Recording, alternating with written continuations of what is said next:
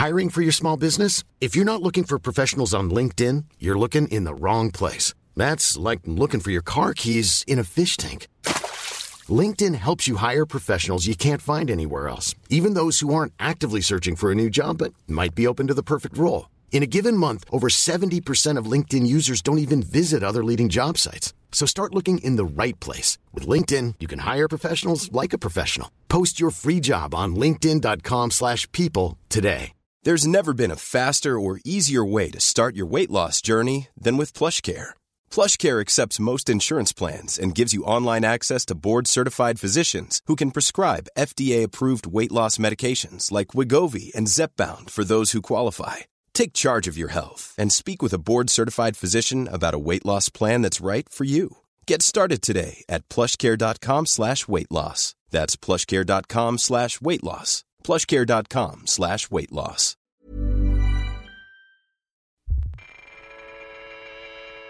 During the Trump campaign, my kids were old enough to watch the TV and be like, who is this guy? And I literally said, that's a cartoon. Don't worry about this. That's a cartoon. You're listening to Kaleidoscope, a podcast about identity, faith, and social engagement in dangerous times. And we wake up November 9th, which happens to be my birthday, and this guy has won, right? And I'm, I, what do you tell your kids? I'm your host, Deborah Jian Lee. In this episode, I talk with Eboo Patel about what it's like to be an interfaith leader and a Muslim parent in America today. It's madness. My kid is like absorbing this. Eboo is a former faith advisor to President Barack Obama and the co founder of Interfaith Youth Core, a Chicago based organization that aims to make interfaith cooperation a social norm. He's the author of several books, including Interfaith Leadership, A Primer, and Acts of Faith, which is a memoir about his life growing up Muslim in America. Eboo is from Glen Ellyn, a suburb of Chicago that's also my hometown. He was a few years ahead of me, so we never met as kids. But as children of immigrants in a white suburb, we had a lot of similar experiences growing up. And that's around the time where we start our interview. Here's me and Eboo. Welcome to Kaleidoscope, Eboo. Good to be with you. Um, I wanted to start with your childhood. You know, even though we grew up probably like a mile away from each other, I, I didn't know you. Tell me about your youth. What did it look like? Uh, so, uh, of course, my youth feels a lot different to me now at 42 than it did at 16 or 17. Um, you know, I thought a lot about what it felt like to be a brown kid in a white world, growing up in Glen Ellyn in the late 1980s and the early 1990s, and how I felt like I didn't fit in, and uh, so much of what I did was about trying to be white. That is still salient for me.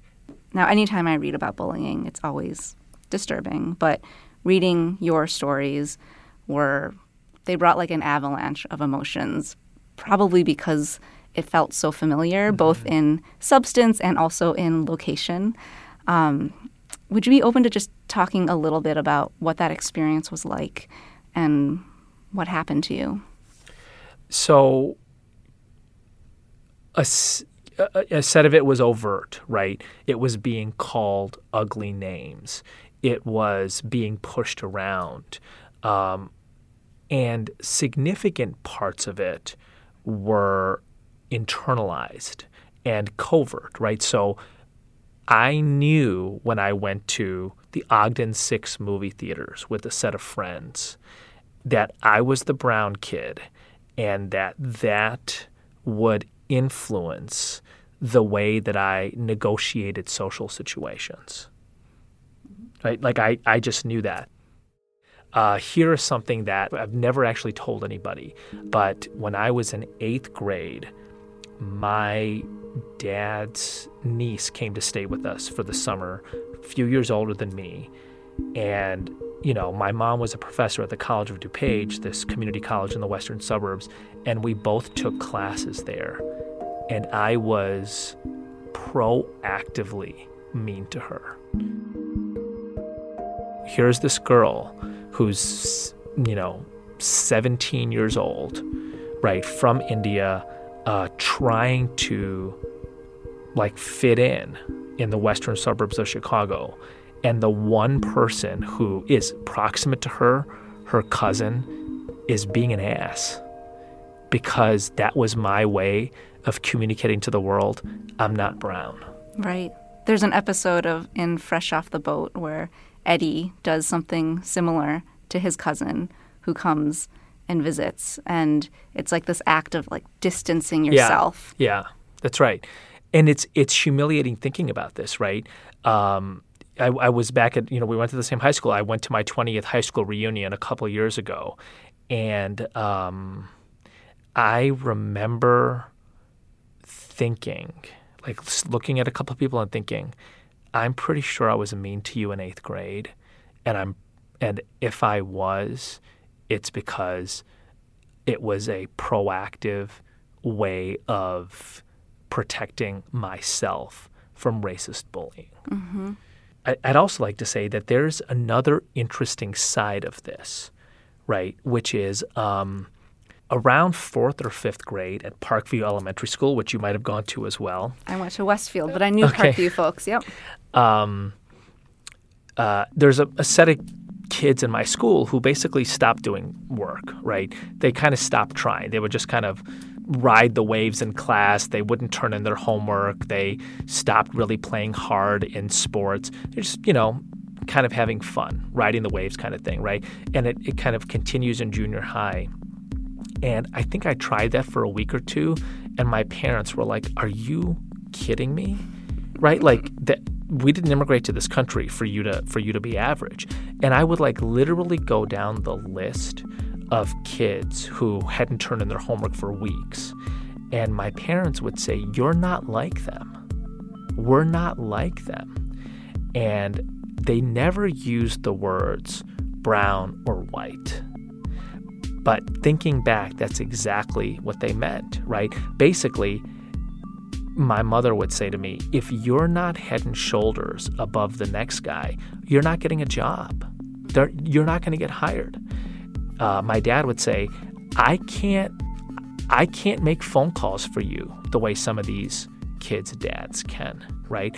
And I, I viewed it as this unfair burden. I'm curious about how parenting and how your conversations about faith with your children have changed as they've grown up and yeah. as society changes.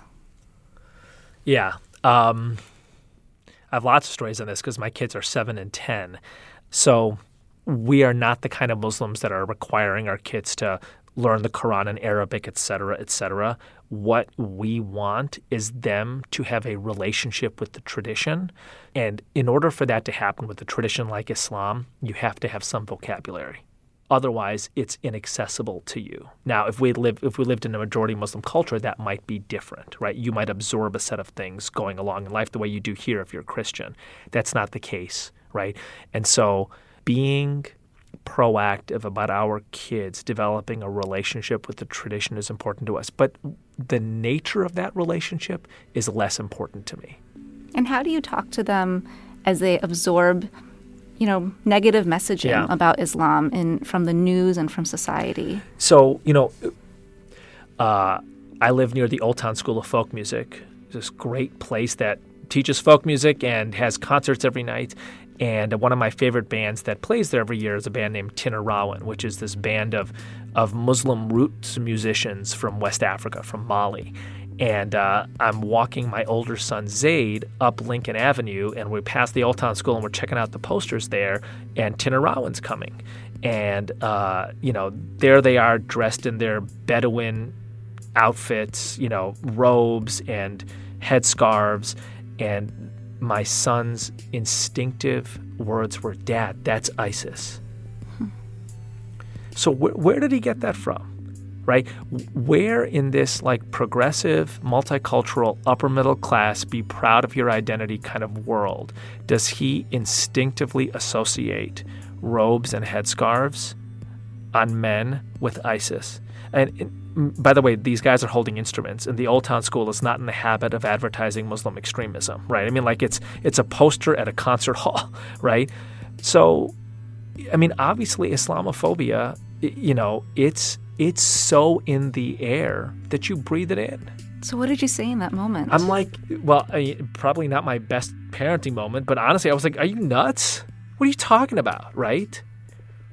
And and I learned from that. I learned from, oh my gosh, my kid is like absorbing this. It's madness. So what what do I do? What do we do? So my kids probably each own a half dozen Muhammad Ali shirts, you know, and they know that the Sears Tower and the John Hancock building were designed by a Muslim and they, you know, they know that Lupe Fiasco and Mos Def are Muslims. In other words, what my wife and I do is we articulate like a a pride in Islam that is relevant to them, which is to say like a set of the people that they would naturally admire.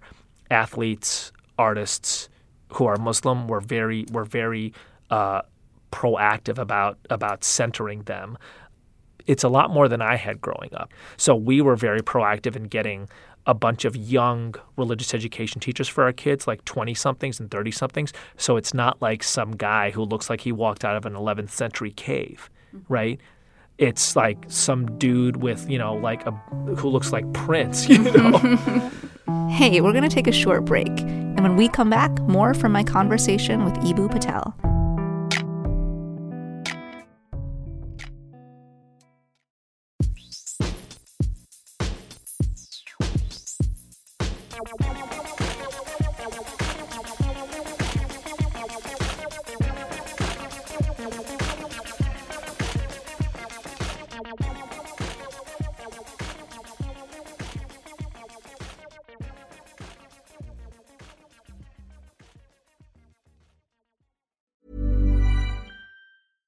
Hey, I'm Ryan Reynolds. At Mint Mobile, we like to do the opposite of what Big Wireless does. They charge you a lot, we charge you a little. So naturally, when they announced they'd be raising their prices due to inflation, we decided to deflate our prices due to not hating you. That's right. We're cutting the price of Mint Unlimited from $30 a month to just $15 a month. Give it a try at mintmobile.com slash switch. $45 upfront for three months plus taxes and fees. Promote for new customers for limited time. Unlimited more than 40 gigabytes per month. Slows. Full terms at mintmobile.com. I'm Sandra, and I'm just the professional your small business was looking for. But you didn't hire me because you didn't use LinkedIn jobs. LinkedIn has professionals you can't find anywhere else, including those who aren't actively looking for a new job but might be open to the perfect role, like me. In a given month, over 70% of LinkedIn users don't visit other leading job sites. So if you're not looking on LinkedIn, you'll miss out on great candidates like Sandra. Start hiring professionals like a professional. Post your free job on linkedin.com/people today.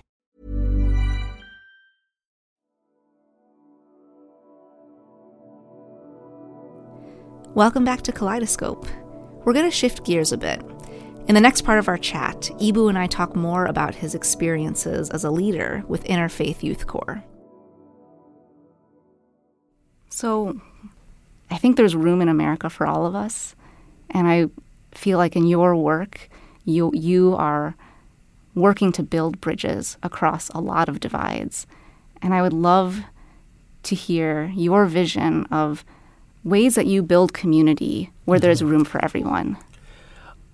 Um, I think a part of that is in tribally partisan times to what we call lead with pluralism is super important. To not first ask the question, how have you oppressed me? Or how are you wreaking havoc and injustice on the world? But rather, what are things about you that I admire? Let's stipulate that we're going to disagree on a bunch of things. I mean, you know, for me, that's like table stakes, right? So, on the one hand, you know, I'm angry at all these folks who are voting uh, in favor of the Muslim ban and are cheering for it, right? And I'm also struck by the New York Times story that says in the South, when Syrian refugees finally arrive and resettle, it's people from evangelical churches that tour them around Walmart. And I am much more interested in finding the 1% of common ground where we might begin a conversation than I am in highlighting the, the thing that I want to denounce about you. This doesn't mean that I don't have points of view. And it doesn't mean that I'm not interested in hard conversations. It just means if I meet a person, I am more interested in having a conversation about the recent Walmart tour that they gave Mahmoud and his family than I am in their vote for Roy Moore. I disagree with their vote for Roy Moore, but where do you begin the conversation? And when you're working with college students who may have a lot of fire in their belly, you described yourself as once, you know, a anger-fueled activist when you were in college. How do you help them process anger and frustration at injustices that they see and start at the point that you're pushing them towards, you know, the 1% of common ground? It's stories of moments of, of I think, beauty and grace is what I would call them, and also the difficult but stunningly rewarding work of what Gary Snyder said, moving the world a millionth of an inch summer after I graduated from college, I did a tour of the United States, driving, you know, literally New York City to Seattle. It was awesome. And I'm a hair on fire activist, right? And uh, I'm in Seattle. I'm in the Capitol Hill neighborhood, which is, you know, the um, the kind of bohemian, uh, lots of tattoo parlors and cafes and gay nightclubs neighborhood. And um, one of these, you know, fiery preachers, not evangelical fundamentalist preachers, gets out of his van and starts yelling a bunch of ugly things about gay people, right? And I'm about to open my mouth to yell ugly things back, and then basically 25 people beat me to it. And there's a shouting match going on between this guy saying a bunch of ugly things and these now like 40 people. But for whatever reason at that moment, I decided not to be the 51st person right? Like those folks were, they were doing just fine, right? They had it covered. They, they had it covered. So 10 minutes later, things disperse, and um, my traveling companion and I are starting to walk away. And then, for whatever reason, I kind of turned around and I said to this guy, I'm like, doesn't the Bible say that you should help poor people? And he said, every morning, my wife and I buy a loaf of bread and a stick of butter and a dozen eggs, and we make egg sandwiches for the homeless people around here. And I'm like, that's good. And I turned to walk away, and I heard him say, Thank you for being decent to me.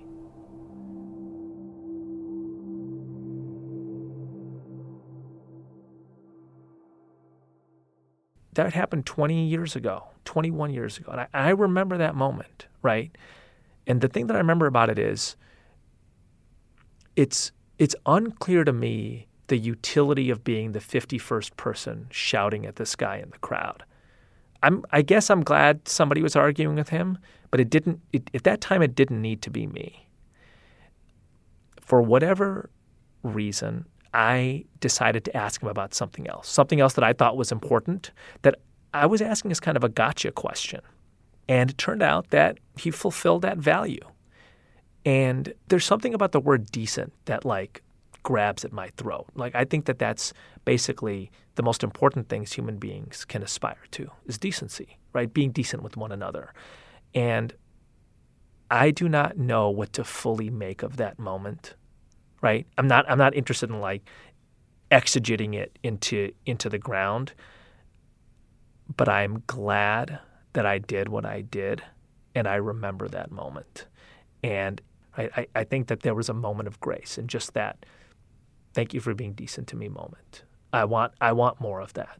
I want to begin with more of that. Right. And in your organization you work with college students, bringing students from different faiths together to do service projects. And one of the things that I've noticed in my reporting is that there are a lot of the people who are still within their faith communities, whether you know, it's Christianity or Islam or another religion, they're disenchanted with a lot of what they're seeing from their leaders. They feel like their spiritual leaders have warped their religious texts and use them to promote policies that aren't inclusive and aren't helping everybody. I'm just wondering if you're seeing that among your college students and what you say to students or young people who say, I, th- I think I might want to leave my faith because of this? I think part of what we often point out is that uh, there, the definition of faith from the great scholar Wilfred Cantwell Smith, is a relationship with the tradition. And Christianity is a is a broad and deep tradition. Islam is a broad and deep tradition, and there are many ways to have a relationship with the tradition, right? So you can be a Salafi Muslim and be highly literalist and think that the ideal Muslim community is modeled by the the Prophet's community in Medina circa 625. And you can be a Sufi Muslim and think the Quran is largely metaphor, and um, both of those are legitimate paths within Islam. And so one of the things we talk about is don't think Islam is just one thing. No tradition that's 1400 years old, that is in over 100 countries, that you know has a 1.6 billion followers now, forget how many followers it must have had over its history, is a single thing.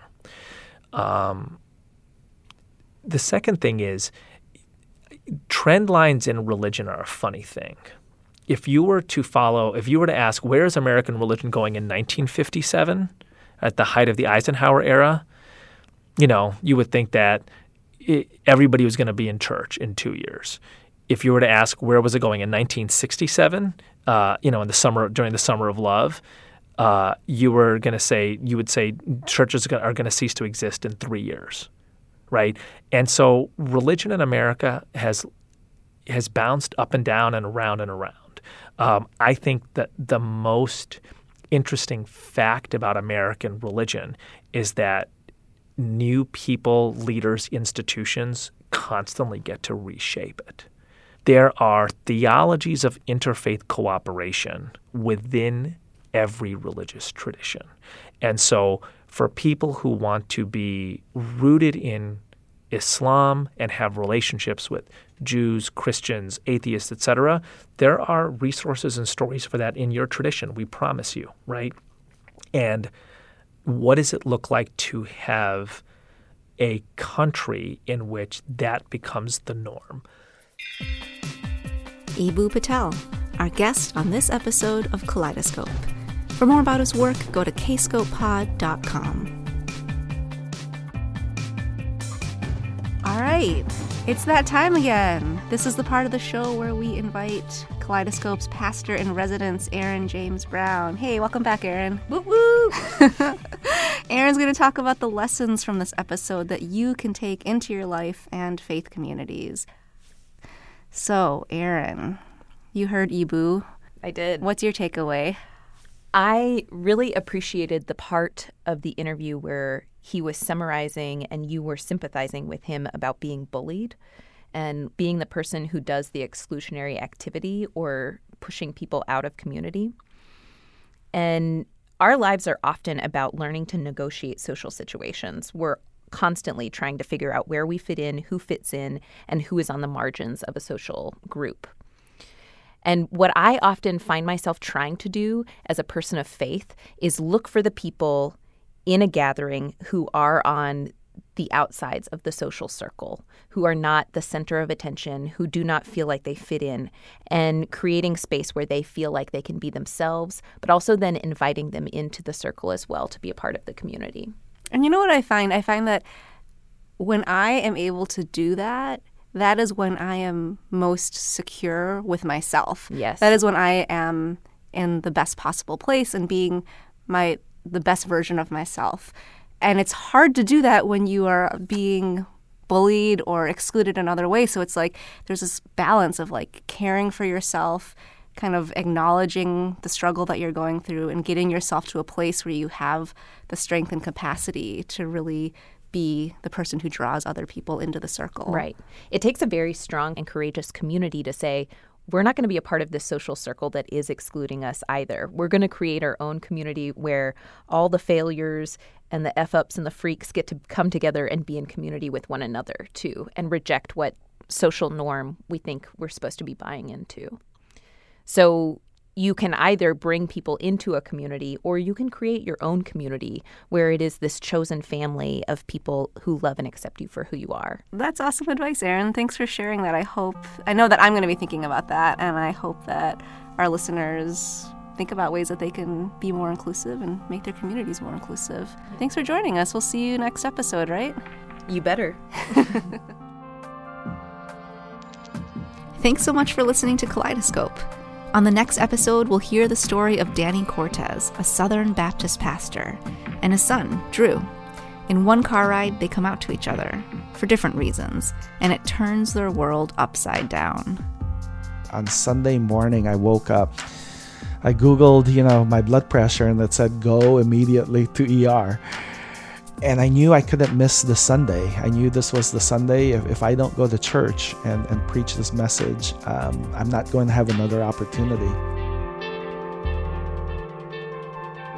That's it for this episode. Kaleidoscope is produced by Dennis Funk with amazing support by co founder Aaron James Brown. I'm your host, Deborah Jian Lee. You can find out more about the show at kscopepod.com. Our Facebook, Twitter, and Instagram is at kscopepod. Thanks to the BTS Center for funding season one. If you're into the show and you want to hear more in the future, please consider supporting us. Our Patreon account is Kscope Pod, or use the Radio Public app, where we get some coins for each listen. And don't forget to leave us a review on Apple Podcasts. That helps too. All right, I'll see you next episode. In the meantime, let the world see you. When they do, they'll never be the same. So, do you want, you want me to share the hot dog story? Is that what you're saying?